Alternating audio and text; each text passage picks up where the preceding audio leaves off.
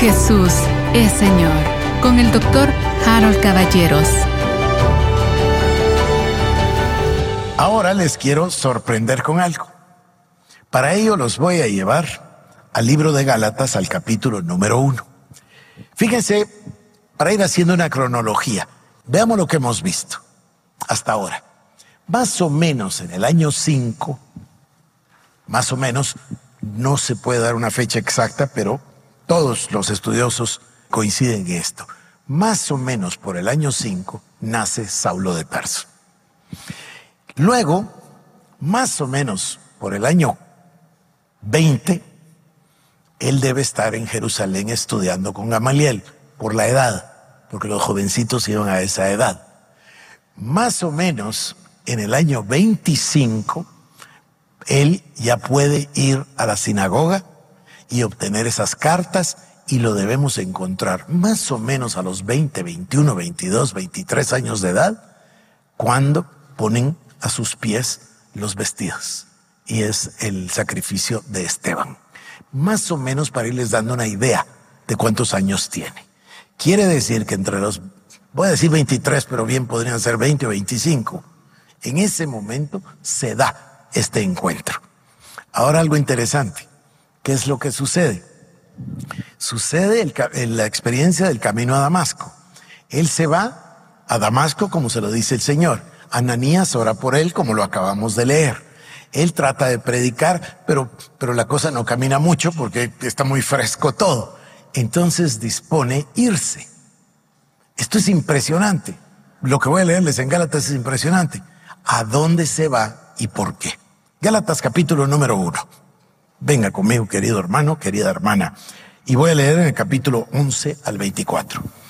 Mas os hago saber, hermanos, que el evangelio anunciado por mí no es según hombre, pues ni lo recibí ni lo aprendí de hombre alguno, sino por revelación de Jesucristo.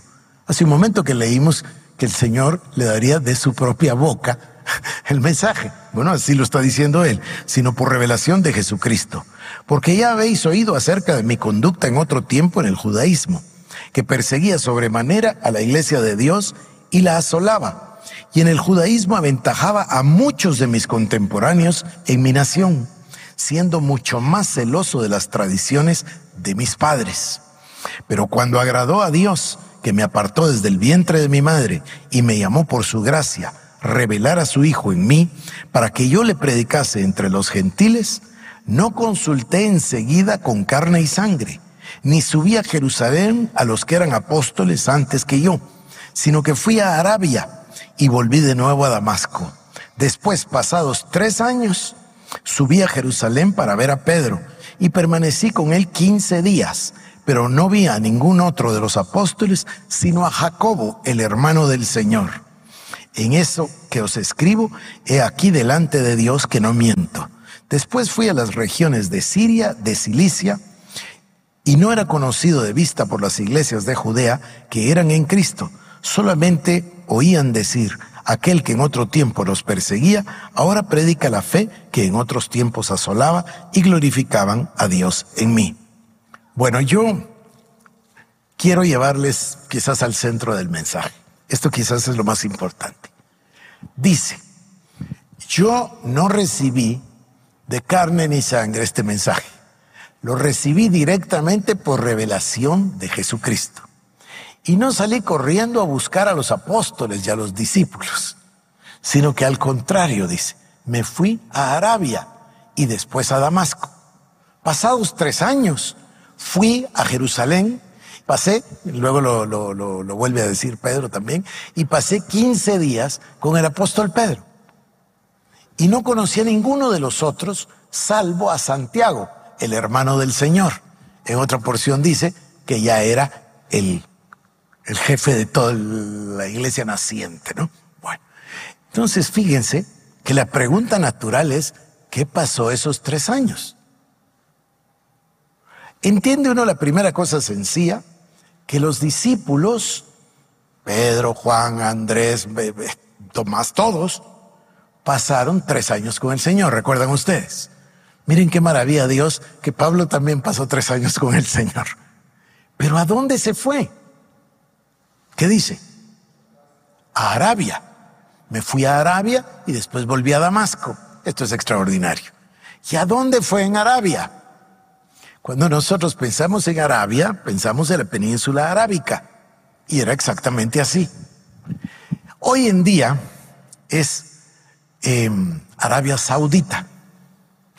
Y en Arabia Saudita, a mí me gustan mucho los documentales. En Arabia Saudita se encontró ya con pruebas indubitables el monte Sinaí. Sin embargo, está totalmente cerrado y no dejan entrar.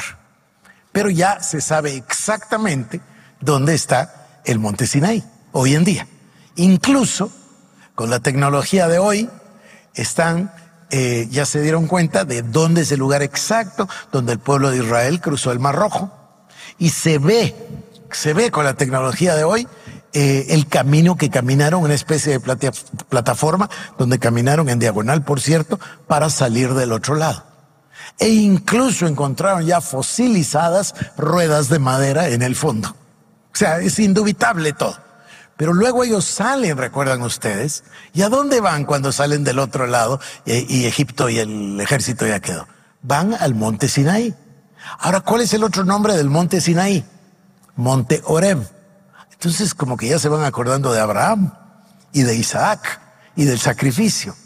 Y luego el monte Sinaí. ¿Qué nos dice el monte Sinaí?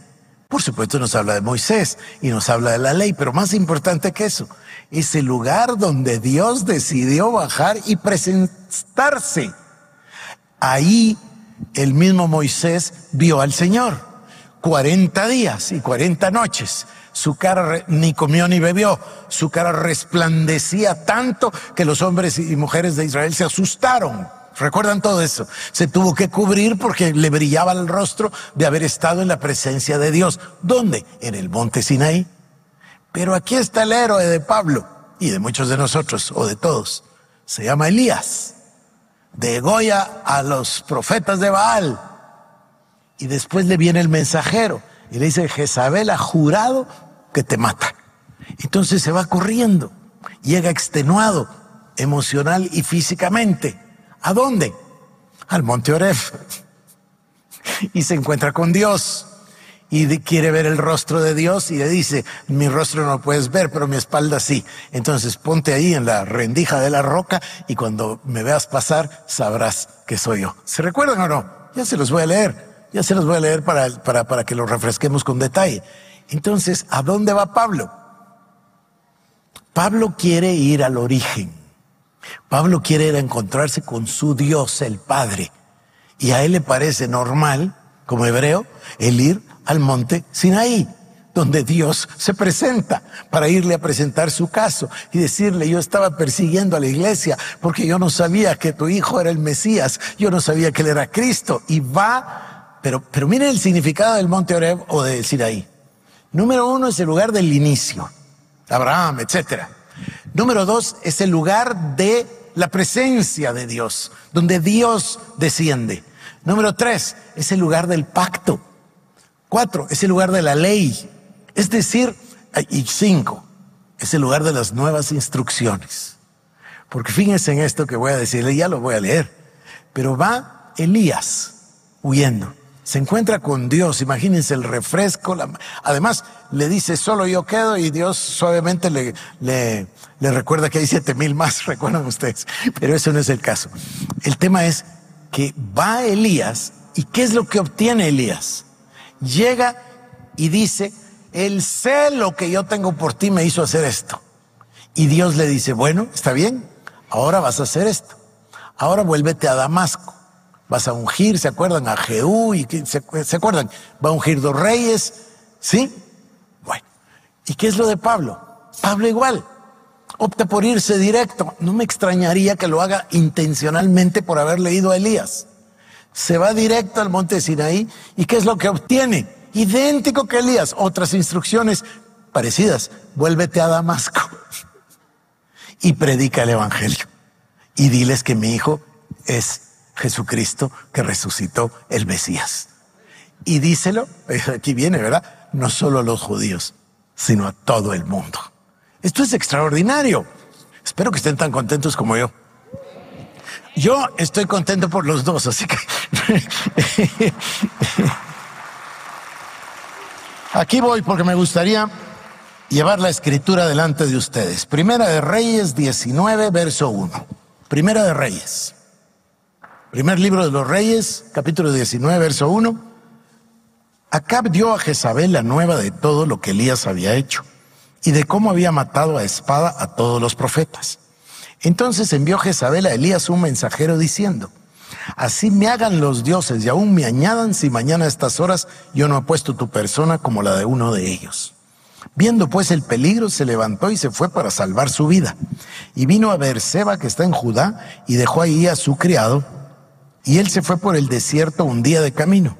Y vino y se sentó debajo de un enebro, y deseando morirse, dijo, basta ya, oh Jehová, quítame la vida, pues no soy mejor que mis padres y echándose debajo del enebro se quedó dormido. Y aquí luego un ángel le tocó y le dijo, levántate, come. Entonces él miró y aquí a su cabecera una torta cocida sobre las ascuas y una vasija de agua. Y comió y bebió y volvió a dormirse. Y volviendo el ángel de Jehová la segunda vez le tocó diciendo, levántate y come porque largo camino te resta. Se levantó pues y comió y bebió y fortalecido con aquella comida caminó cuarenta días y cuarenta noches hasta dónde? Hasta Oreb, el monte de Dios. Y ahí se metió en una cueva donde pasó la noche y vino a él la palabra de Jehová, la cual le dijo, ¿qué haces aquí, Elías? Él respondió, he sentido un vivo celo, ven, por Jehová, Dios de los ejércitos. ¿Se, ¿Se, dan cuenta? Es que esto no es una coincidencia. He sentido vivo celo por Jehová de los ejércitos. Porque los hijos de Israel han dejado tu pacto, han derribado tus altares y han matado a espada tus profetas. Y solo yo he quedado y me buscan para quitarme la vida. Él le dijo, sal fuera y ponte en el monte delante de Jehová. Y aquí Jehová que pasaba y un grande y poderoso viento que rompía los montes y quebraba las peñas delante de Jehová. Pero Jehová no estaba en el viento. Y tras el viento un terremoto, pero Jehová no estaba en el terremoto. Y tras el terremoto un fuego, pero Jehová no estaba en el fuego. Y tras el fuego un silbido apacible y delicado. Y cuando lo oyó Elías, cubrió su rostro con su manto y salió y se puso a las puertas de la cueva. Y aquí vino a él una voz diciendo, ¿qué haces aquí, Elías? Él respondió, he sentido un vivo celo por Jehová, Dios de los ejércitos, porque los hijos de Israel han dejado tu pacto, han derribado tus altares y han matado a espada tus profetas y solo yo he quedado y me buscan para quitarme la vida. Y él dijo, ve, vuélvete por tu camino por el desierto de Damasco y llegarás y ungirás a Hazael por rey de Siria y después a Jehú. ¿A dónde lo mandó de vuelta? A Damasco. ¿Y con qué lo mandó de vuelta? Con una nueva comisión. Es exactamente lo mismo que pasa. Ahora, yo no quiero subrayar tanto el la, coincidencia con Elías. Lo que me interesa a mí es que la revelación de Cristo cae sobre una tierra que está perfectamente preparada, abonada, lista. Fíjense, Pablo, teólogo, abogado, políglota, políglota, resulta inevitable pensar en la providencia divina. Cada cosa previamente pensada y realizada por la gracia divina una vida de estudio de las escrituras, su niñez, su juventud, Gamaliel, y ahora la súbita comprensión de que Dios ha cumplido cada una de sus promesas y ha enviado al Mesías. Jesucristo ya vino, ya murió y ya ha resucitado. Jesús es Señor. Con el doctor Harold Caballeros. Te invitamos a que visites nuestras redes sociales como El Shaddai Guatemala